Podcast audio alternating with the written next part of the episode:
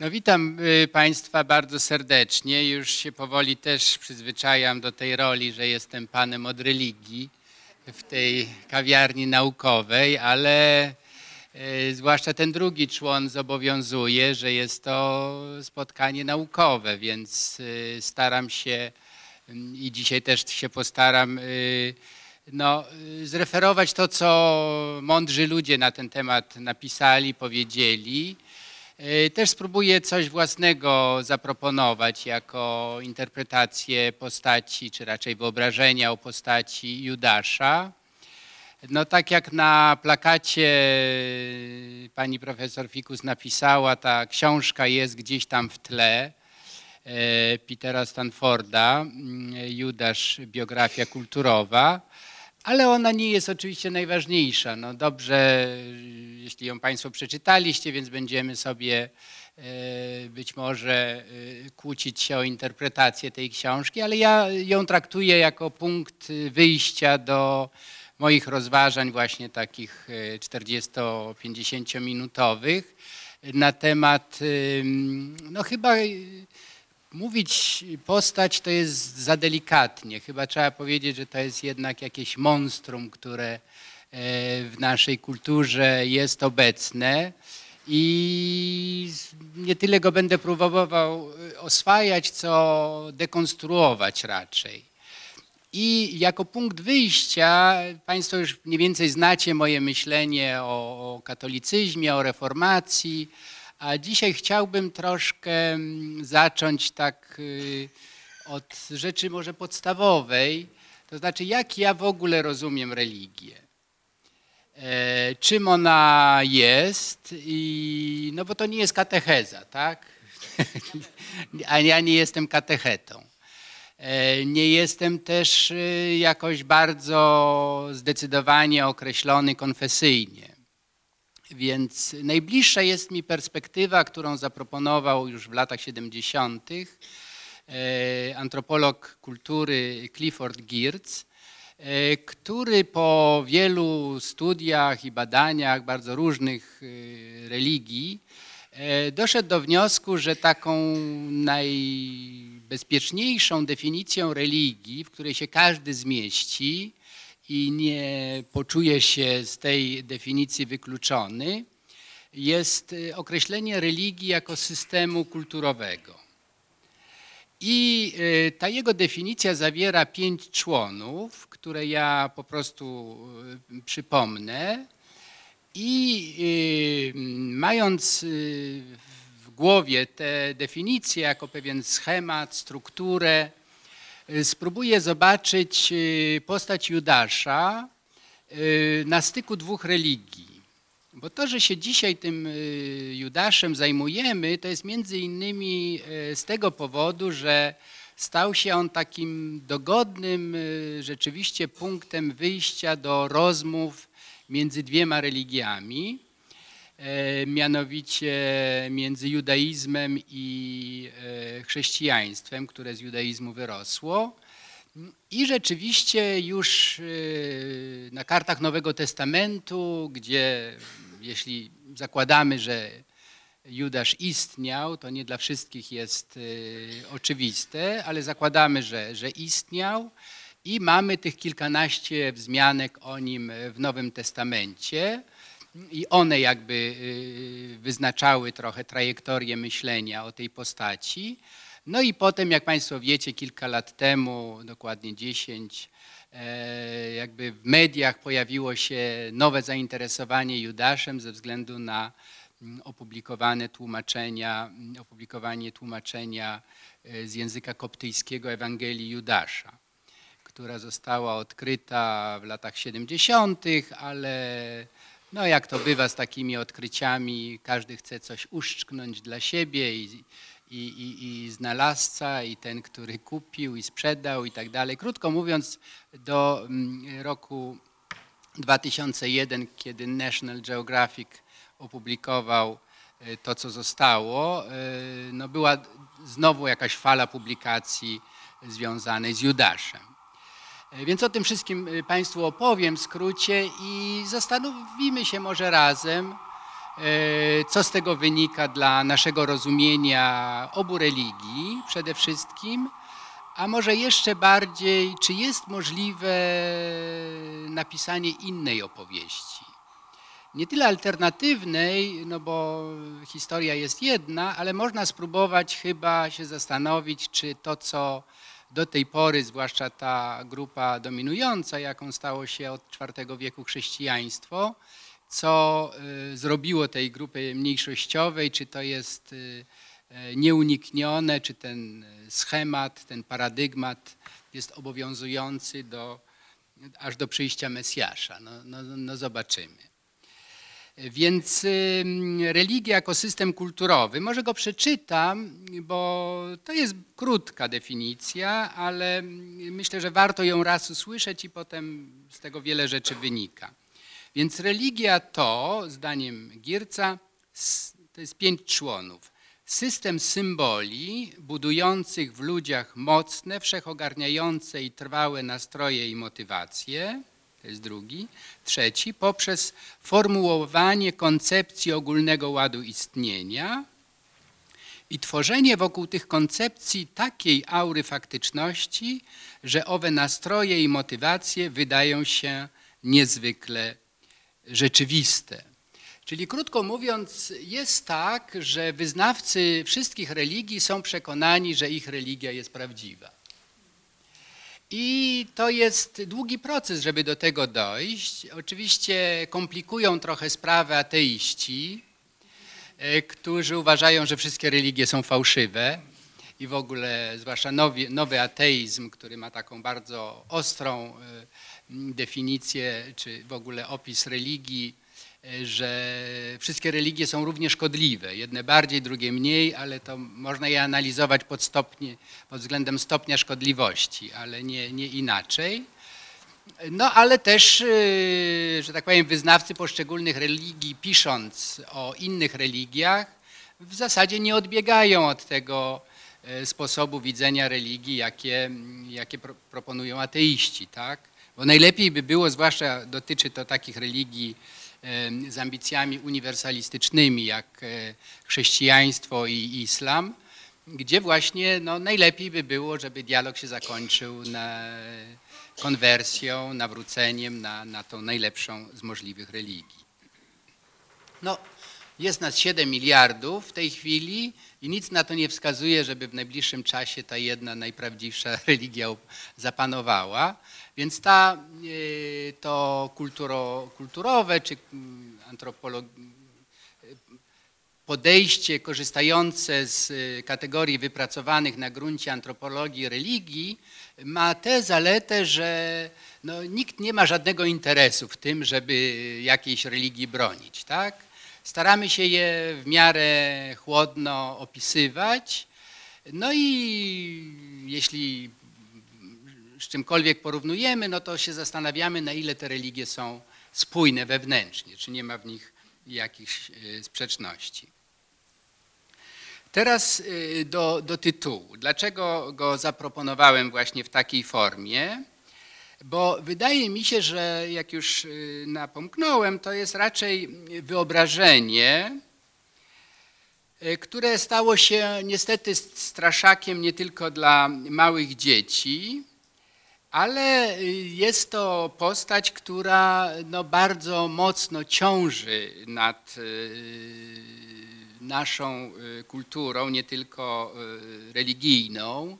Tutaj można się odwołać do olbrzymiej biblioteki książek analizujących właśnie, o tym krótko też powiem, mm, no, w filmie na przykład, w sztuce, no, archeologii, w architekturze, no wszędzie ten, ten Judasz się pojawia.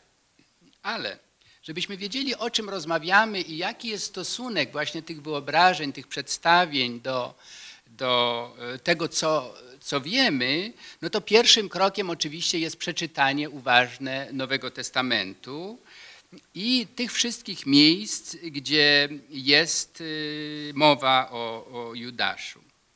Y, no i jest problem taki, i to też nie jest moja jakaś tutaj e, fanaberia, E, Tylko już gdzieś, ja wiem, od 50 lat y, w, i to nie u jakichś takich właśnie antyklerykalnych badaczy, tylko w bardzo poważnej egzegezie różnych wyznań i, i, i katolickiej, i protestanckiej pojawiła się taka mm, y, metoda krytyczna, którą y, rzeczywiście dla ludzi przyzwyczajonych, że Nowy Testament to jest słowo natchnione i, i, i w ogóle anioł szeptał do ucha e, autorom świętym e, te niezmienne i nieomylne słowa bezpośrednio z nieba, no, ten rodzaj wyobrażeń jest poddany no, poważnej próbie. Tak? E, Przede wszystkim e, no, próbujemy się zastanowić, co, e, jaki jest stosunek między tekstami napisanymi no, różnie, ale powiedzmy od 40 do, do 100 nawet lat po życiu ziemskim Jezusa z Nazaretu, czyli mamy przynajmniej jedno pokolenie tych, którzy przekazywali to, co zapamiętali o, o swoim nauczycielu i mistrzu w sposób ustny. E, No i potem niektóre, niektóre wersje tych e, wersji ustnych zostały zapisane. Mm, No i wiemy, że już na kartach samego Nowego Testamentu są spory i różnice i to dość wyraźne między różnymi przekazami. No więc y, te takie wątpienie jest y, czymś naturalnym dzisiaj. Po prostu zastanawiamy się, co ten tekst tak naprawdę nam mówi. Tak? To nie jest, y, nie traktujemy go jako tekst, który z nieba właśnie stąpił, tylko zastanawiamy się, tak jak przy innych dziełach literackich, co autor miał na myśli. E, Potem kto był tym autorem, e, do kogo pisał. Czyli kontekst po prostu. To są podstawowe pytania, ale one nam ustawiają w zupełnie innym świetle to, co przyjmujemy tak właśnie słuchając w kościołach, czy nawet pobożnie słuchając. I w kontekście właśnie Judasza trzeba powiedzieć, że cała narracja mm, dotycząca męki, śmierci i zmartwychwstania wedle tych najnowszych badań jest po prostu bardzo świadomą konstrukcją literacką, która odpowiada z jednej strony sporom między rodzącym się chrześcijaństwem, a wspólnotą żydowską, która w większości nie uznała Jezusa za Mesjasza. Z drugiej strony y, mamy też e, jakby trzeciego ważnego aktora, czyli władzę polityczną Imperium Rzymskie, która odegrała wedle badań historycznych i no bardzo ważną, czyli po prostu decydującą rolę w śmierci, w śmierci Jezusa. E, Także no, tutaj mogę kilka nazwisk przywołać, y, zwłaszcza autorów, których książki są znane również w przekładach polskich. Chyba najbardziej taki obiektywistyczny w sensie takiego niemieckiego pojęcia filologii, takiej poważnej, Wissenschaft, to jest chyba Geze Vermesch, który napisał kilka książek e, tylko o Jezusie. Po prostu ciągle na nowo tego Jezusa przedstawiał i pod koniec życia, on nie tak dawno zmarł, napisał taką e, maleńką książeczkę, kto mm, jest kim w Nowym Testamencie. I tam biogram e, Judasza zajmuje raptem jedną stronę, i mówi o tym właśnie, że jeżeli istniał, no to wyraźnie widać, że to, co autorzy Nowego Testamentu chcieli nam przekazać, że był to taki typ spod ciemnej gwiazdy. E, Czyli dobór e, epitetów, e, sposobu kreślenia dość grubą kreską jego charakteru.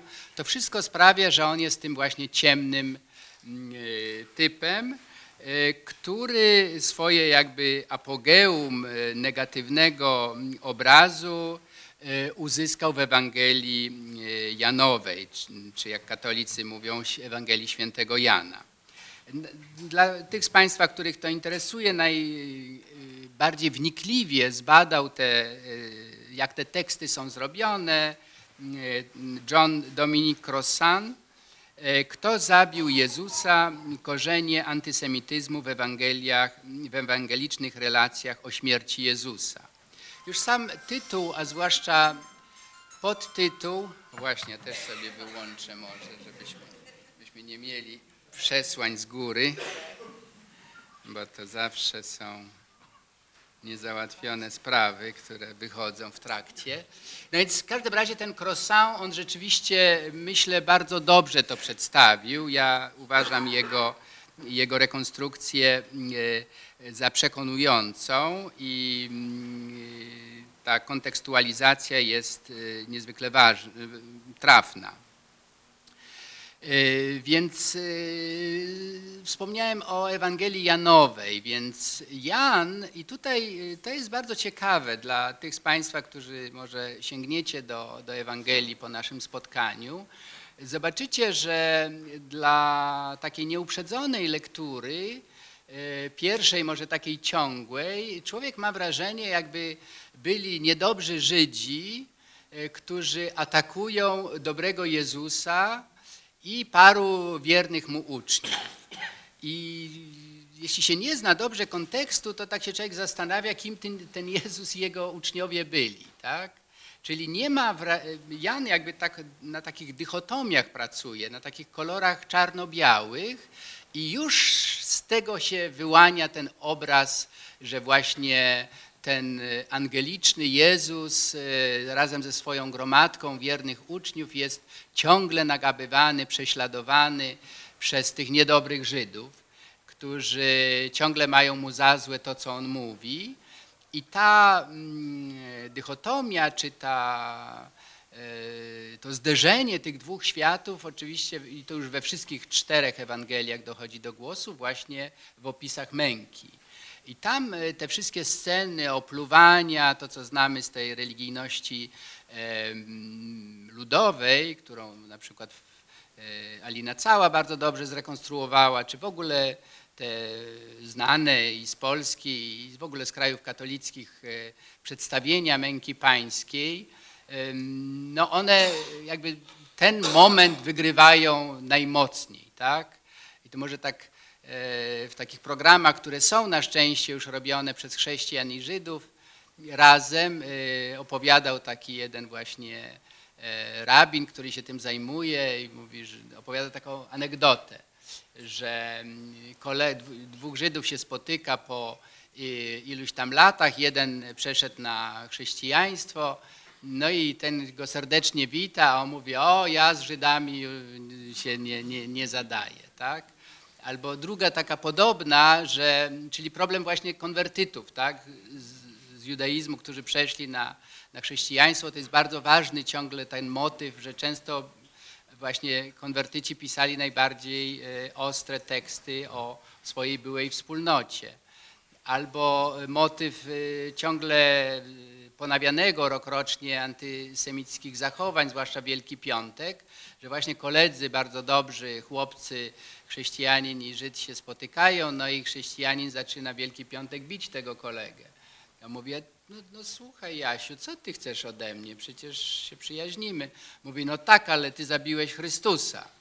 No mówię, no słuchaj, no przecież to dwa tysiące lat temu. No, mówię, no tak, ale ja to dopiero teraz w kościele słyszałem. Tak, także taka ten reacting, takie właśnie przedstawianie, no tym jest tak naprawdę, nam się wydaje, że te przedstawiania historyczne to jest coś nowego. No przecież liturgia chrześcijańska od dwóch tysięcy lat to jest nic innego jak przedstawianie e, w świetle tekstów właśnie tak skonstruowanych obrazu drugiego. No więc e, nakreślam ten obraz, żebyśmy tutaj jasno mieli sprawę, e, że e, rodzące się chrześcijaństwo i judaizm rabiniczny to są dwie wspólnoty, które wspólnie wzrastają. Tak? I często w narracji czy tej polityce historycznej chrześcijańskiej jest tak, że no chrześcijanie, myśmy byli prześladowani przez pierwsze wieki, prawda? E, mniej natomiast w, w, w, pamięci chrześcijańskiej jest fakt, że prześladowani o wiele e, mocniej to byli Żydzi, prawda? E, rok 70, zniszczenie świątyni i, i no, straszliwa rzeź Żydów jerozolimskich. Potem 135 rok, powstanie Bar Kochby.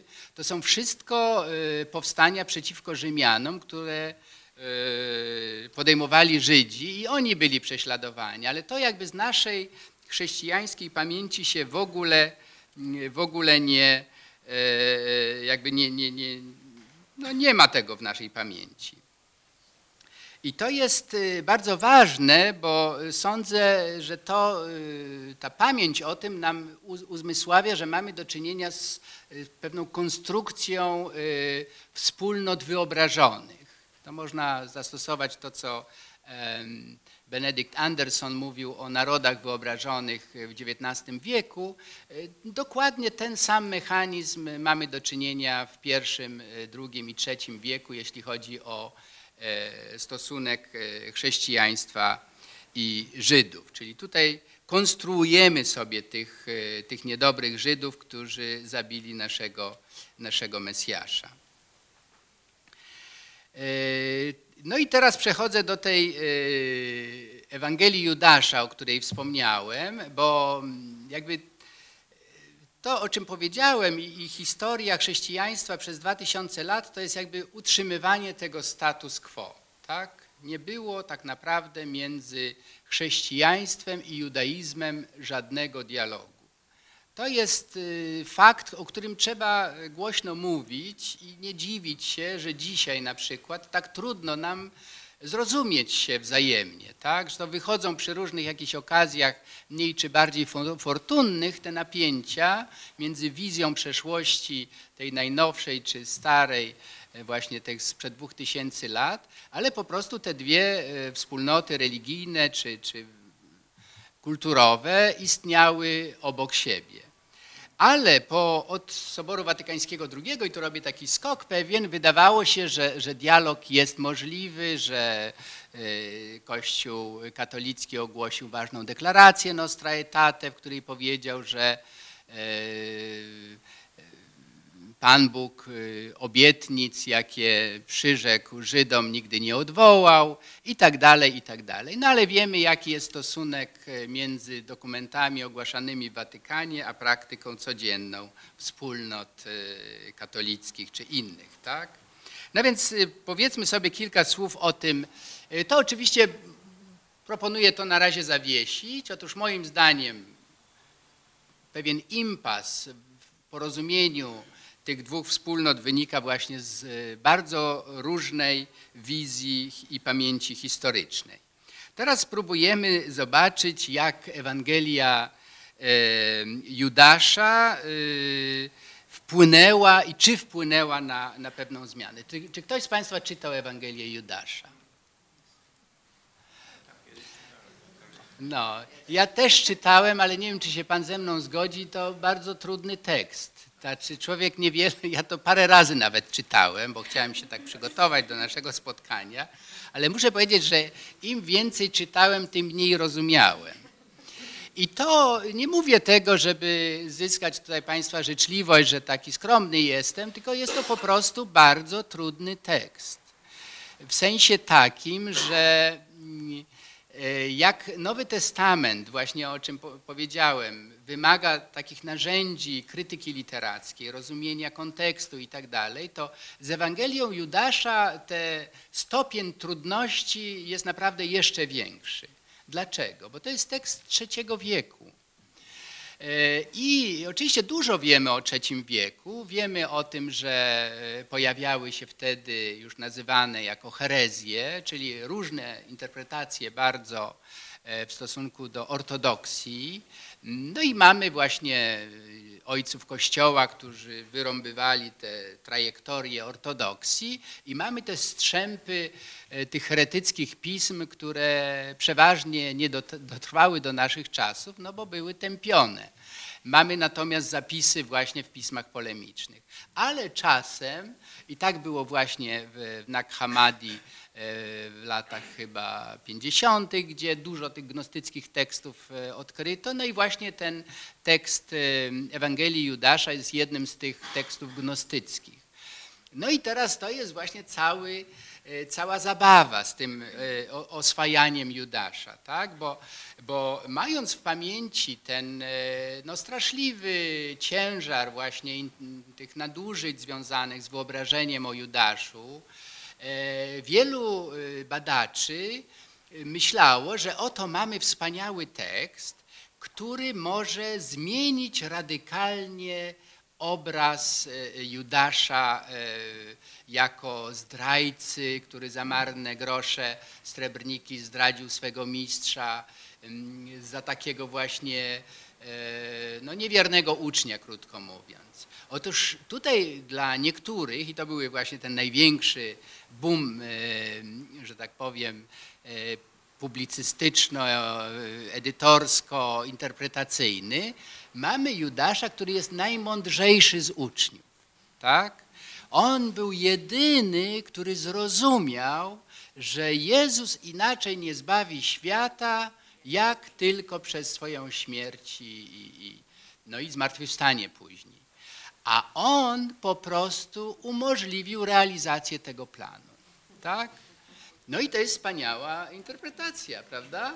No, coś bardziej cudownego i być może od tego czasu by się zaczęły zupełnie nowe właśnie reinterpretacja historii w świetle tej Ewangelii Judaszowej.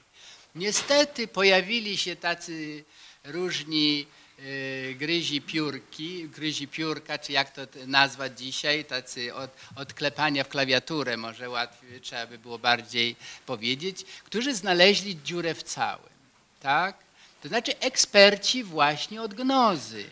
I się okazało, i to jest rzeczywiście taka robota trochę dla Sherlock Holmesa, tak? że tam włosek coś mi tam sugeruje, a tam coś niedopalony i tak dalej, i tak dalej. Więc ja rzeczywiście e, no polecam Państwu takie śledztwo na własny rachunek, bo, e, bo tutaj mamy do czynienia właśnie z taką mm, interpretacją no, poszczególnych słów. Na przykład daimon, tak? to znamy od Sokratesa, daimonion, który e, Sokratesowi zawsze mówił, czego unikać, e, nigdy nie mówił, co robić wprawdzie, ale mówił, no teraz dobrze robisz. Tak? No więc daimon. I tam się pojawia przy Judaszu to słowo. I niektórzy to przetłumaczyli jako duch. Tak? Że duch właśnie, czyli no, Duch Święty, dobry anioł go popycha do różnych działań. No ale właśnie ci znawcy epoki powiedzieli, no nie, w tamtym, w trzecim wieku to już ten daimon to był demon po prostu, to już jest diabeł. To nie jest taki aniołek, tylko to jest ten właśnie, który kusi, który, który no, też ma swój interes, żeby ludzi, żeby, czyli krótko mówiąc, mimo tych e, początkowych, entuzjastycznych interpretacji okazało się, że z tych e, prób e, rehabilitacji, no, więcej niż rehabilitacja. To jest zrobienia z, z nicponia, zdrajcy, ostatnie, ciemnego typa, no, bohatera pozytywnego, no więcej, takiego Konrada Wallenroda. Myśl, w naszej polskiej tradycji znamy takich, prawda, co to się poświęcają, no, przyjmują na siebie właśnie wszystkie e, zniewagi po to, żeby, żeby no, sprawa e, na końcu e, wygrała.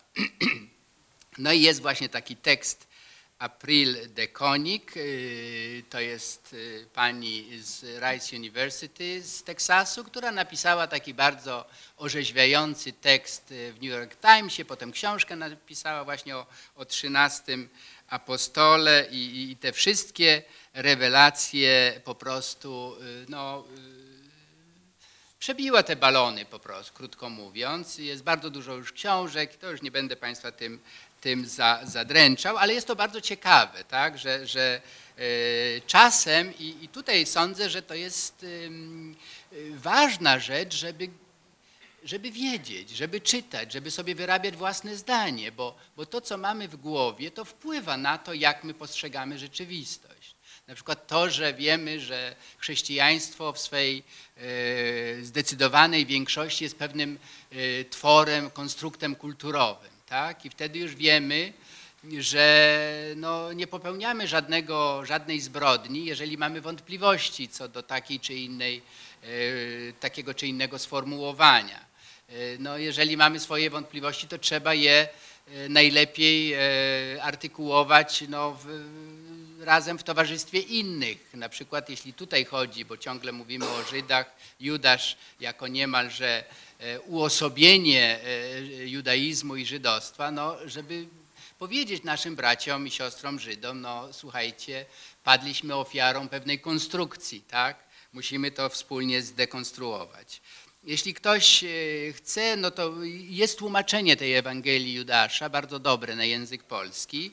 I tutaj myślę, że jest nieodżałowanej pamięci, to przy okazji kilka słów o nim powiem, bo to jest naprawdę wybitny znawca e, kultury gnostyckiej, ksiądz Wincenty Myszor. On w zeszłym roku zmarł e, przedwcześnie na, na, na raka mm, i on właśnie zdążył jeszcze przetłumaczyć tego, tego, tę Ewangelię Judasza, ale w ogóle był najlepszym znawcą tej, tej epoki. Ja trochę myślałem, że, że znajdę jakieś jego tłumaczenie. Jego brat żyje, też jest księdzem, ale zajmuje się XX wiekiem. No ja się go pytałem, czy czasem coś nie zachowało się w papierach brata, jakieś komentarze. No mówi, no mamy archiwum, mamy całe mm, fundację, która będzie się z, z publikowaniem jego spuścizny y, zajmowała, no ale w tej chwili y, to wszystko, co, co mogę powiedzieć, więc zachęcił mnie, żeby studentów posyłać do Katowic, bo to w Katowicach wszystko się dzieje i tam można własne zdanie sobie, sobie wyrabiać. No dobrze, teraz książka, którą wszyscy znamy albo poznamy, więc to jest, to był jakby pretekst do tego, jak rozmawiałem z panią profesor Fikus, żeby o tym, o tym porozmawiać, to jest y, w podtytule ma biografia kulturowa. I to jest rzeczywiście, y, znowu Stanford nie jest biblistą, więc i my, nie bibliści, możemy y, czytać takie książki i, i, niekoniecznie od razu musimy mieć poczucie bezradności, bo on zrobił bardzo dobrą robotę i myślę, że można ją traktować też jako, jako pewien, pewną podpowiedź metody, tak? bo książka jedna, no tak jak z ludźmi, prawda, przyjaźń z jednym pociąga przyjaźń z drugim i w ogóle się, także książki lubią towarzystwo. Więc ja myślę, że, że ta książka jest taka właśnie z dobrego towarzystwa. I o takiej e, dwóch e, przyjaciołach e, autora chcę powiedzieć. Jeden to jest Chaim Makobi. On jest znany z, z innych tłumaczeń z jego książek o Pawle, o chyba o, o, o Jezusie, ale ta akurat o Judaszu niestety nie jest przetłumaczona. E, tytuł Judasz Iszkariota i mit żydowskiego zła. I to jest książka, z której on pełnymi garściami czerpie, bo ten Makobi to był brytyjski, brytyjski historyk, który naprawdę całe życie siedział w archiwach i jego publikacje są nasycone dokumentami. On dużo pisał o właśnie o średniowieczu, o, o tym wyobrażeniu Żyda jako diabła, jako psa, jako... No to są naprawdę rzeczy odrażające, ale sądzę, że trzeba je znać. Po prostu dlatego, że to jest nasza pamięć kulturowa. Tak? I, i Jakobi, być może ten Makobi y, będzie przetłumaczony i zobaczymy, że i on y, właśnie w tej, zwłaszcza w tej książce, bo inne to są mniej więcej takie, mieszczą się w tych studiach, które znamy, ale tutaj on pokazuje, że postać Judasza jest uosobieniem chrześcijańskiego antysemityzmu. To jest, y, to jest jakby to powiedzieć, Wiecie Państwo, no wszyscy, zawsze są ludzie źli i dobrzy, tak? E, różnica jest, e, to chyba Hitchens powiedział, że różnica jest taka, że ludzie religijni robią rzeczy złe w imię religii, czyli im się wydaje, że robią rzeczy dobre. I to jest właśnie ten, te, ta tajemnica zła jeśli można się nad tym zastanawiać, tak? że, że jest coś takiego, że człowiek, który przeszedł socjalizację, dzisiaj bardzo chętnie dyskutujemy o, o terrorystach islamskich, tak? wszyscy, niezależnie od tego, to mi się zdarza, niezależnie od tego, na jaki temat jest spotkanie, to przeważnie ktoś jest zainteresowany bardzo, jakim zagrożeniem dla nas jest islam i czy ja sobie z tego zdaję sprawę. No, więc ja zawsze odpowiadam, że dzięki naszej władzy nie mamy tego zagrożenia i, i, i w ogóle czuję się bezpiecznie i szczęśliwie. I to, I to zwykle kończy dyskusję, ale e, no, e, i dlatego zachęcam do refleksji nad naszą historią chrześcijaństwa. Tak? Mamy bogatą, o siedem wieków bogatszą od islamu i naprawdę zmienną. I tutaj postać Judasza jest dobrym takim e, pryzmatem, w którym warto się, się przyglądać. Drugą książką, z której on też korzysta, to jest literaturoznawczyni Susan Gubar, Judasz biografia. To jest nowa książka, też nie przetłumaczona. Myślę, że to, że pewne książki nie są tłumaczone, to jest też ciekawe. Że w krajach katolickich, jakim jest Polska, i, jesteśmy dumni bardzo z tego, jest, jak kroplomierzem wydawcy oszczędzają polskiemu wydawcy jakichś szokujących lektur, mam wrażenie. Że trzeba, trzeba to czytać po angielsku albo w jakichś innych językach. Więc to, to jest bardzo ciekawe. Po prostu nie ma tych książek, no to i nie mamy problemu. Natomiast, i tutaj trochę, mm, po, jeśli Państwo po, pozwolicie, pofantazjuję na te, w tych ostatnich 10 minutach.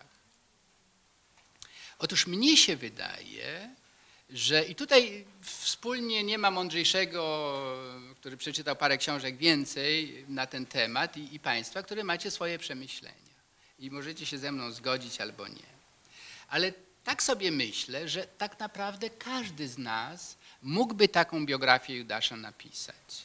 Siadamy, wertujemy w naszych biblioteczkach, mamy dostępny internet, wpisujemy hasło Judasz i Iskariota i nam wylatuje cały, cały szereg y, i y, pytanie jest, jak my y, tego, tę książkę napiszemy. Tak? Wtedy by, byśmy się mogli zastanowić, porównując nasze czy artykuły, czy książki, czy co, takie seminarium byśmy mogli sobie zrobić. Otóż mnie się wydaje, że, że te książki, które jakby stały się pretekstem do naszego spotkania dzisiaj, są jakimś wielkim wyjątkiem od dominującej literatury. Dlaczego? bo one próbują się zmierzyć z, z, faktami, z historią, przedstawić ją w miarę obiektywnie, czyli przywołują różne racje za i przeciw, no i ty, czytelniku, wyrób sobie zdanie. Natomiast w większości ja nie chcę robić nikomu z polskich aktywnych publicystów katolickich i prawicowych reklamy, więc żadne nazwisko nie padnie, ale naprawdę dużo książek nasi y, domorośli, nadwiślańscy egzegeci piszą. I tam się nic nie zmienia. W ogóle nie ma potrzeby jakiejś krytyki tekstu, y, nie ma potrzeby jakiejś rewizji ustalonych wyobrażeń. Wręcz przeciwnie. Ktokolwiek próbuje dekonstruować tekst Nowego Testamentu, to jest po prostu postmodernistą niebezpiecznym. I trzeba przed nim ostrzegać. Nie tylko dzieci, ale w ogóle katolików dobrych, tak? I tutaj moja, moja konkluzja jest taka. Pisanie na temat religii, pisanie na temat Judasza, pisanie w ogóle na tematy jakichś osób z przeszłości, to jest pisanie o własnych lękach. Ja piszę o tym, co mi głęboko leży na sercu, co napawa mnie lękiem, obawą, i często konstruuje bardzo spójne opisy, e, które robią wrażenie naprawdę obiektywnych, tylko że jak się popatrzy, popatrzy na indeksy, to się okazuje, że dany autor, którego nie wymienię, starannie omija literaturę krytyczną. Gdziekolwiek się jakaś bzdura pojawi, która potwierdza autentyczność, nikczemność Judasza albo autentyczność różnych zbrodni dokonanych właśnie przez Żydów, no to to jest od razu nagłaśniane, no przecież jak mogło być inaczej? No przecież oni w ogóle nie byli zdolni do przejęcia tego, tego przesłania y, pełnego y, obietnic zbawczych i tak dalej. I to jest, ja sądzę, że jesteśmy w takim momencie głębokiej polaryzacji, tak? I, me, I media, właśnie jesteśmy, no mamy tutaj kamery, mikrofon, czyli mamy, jesteśmy w środku mediów, bardzo to potęgują. To znaczy my, To, że Państwo tutaj przyszliście dzisiaj, no to to jest Wasz wybór, tak? Ale w tym samym czasie możemy naprawdę setki innych miejsc wybrać, gdzie się utwierdzimy w naszych głęboko zakorzenionych przekonaniach. Ja ostatnio byłem na targach książki katolickiej i naprawdę to jest bardzo pouczające doświadczenie. Ja swego czasu, dzięki temu, że już trochę żyję, byłem u początków tych targów i pamiętałem, jak, jakie książki były wtedy wystawiane, a jakie są po dwudziestu kilku latach. Po prostu polski katolicyzm wyraźnie dryfuje w kierunku takiego e, samozadowolenia, że my jesteśmy wyspą, która ocali cywilizację życia, cywilizację katolicką. I my na szczęście dzięki naszej mądrości, bo nie tylko rządu, ale i Kościoła, nie wystawiamy się na te zimne wiatry, które osłabiają wiarę, które powodują głęboką sekularyzację, odchodzenie od Kościoła. Czyli proszę mi wierzyć, to nie jest taka nachalna aktualizacja. Ja tylko pokazuję, że pryzmat przez który poznajemy na przykład postać Judasza, jest takim pryzmatem, który pozwala nam dużo się o sobie dowiedzieć. I inna e, przykład, który prawdopodobnie większość z Państwa zna, ja znam bardzo dobrze, to jest e, rzecz sprzed e, kilkunastu lat, mianowicie film Mela Gibsona Pasja, prawda? Nie wiem, czy wszyscy Państwo widzieliście, ale była to, był to film, do którego wszyscy biskupi, krytycy i księża zachęcali, żeby oglądać. I mnie się wydaje, że właśnie w pasji, zresztą w ogóle są też książki na temat w ogóle przedstawień filmowych y, postaci Judasza. Jeśli Państwo pamiętacie, no ten Judasz przedstawiony tam jest naprawdę ohydny. Jest po prostu budzący trwogę. No, niektórzy mówią, że to jest wręcz pornografia taka, e, e, sakropornografia, tak? Po prostu jest lubowanie się w, jakiejś, w jakimś sadystycznym znęcaniu się nad, nad postacią Jezusa i tak dalej. No i przez kontrast ten Judasz. Więc dla mnie Mel Gibson, który jest skądinąd świetnym reżyserem, tak? Bardzo dobre rzeczy robi. Ale tutaj ten film potwierdza tą moją tezę, że każdy posługuje się takimi środkami wyrazu, jakie Bozia mu dała, tak? E, I no, konstruuje pewne produkty artystyczne, mniej czy bardziej udane, które są projekcją jego głębokich potrzeb czy lęków. I y, tak mi się wydaje, że właśnie y, oswajanie Judasza w moim odczuciu polegałoby na e, możliwości rozmawiania o, o własnych lękach o tej, no właśnie, o tym, co my robimy z własną przeszłością, z własną religią, z własnymi przekonaniami.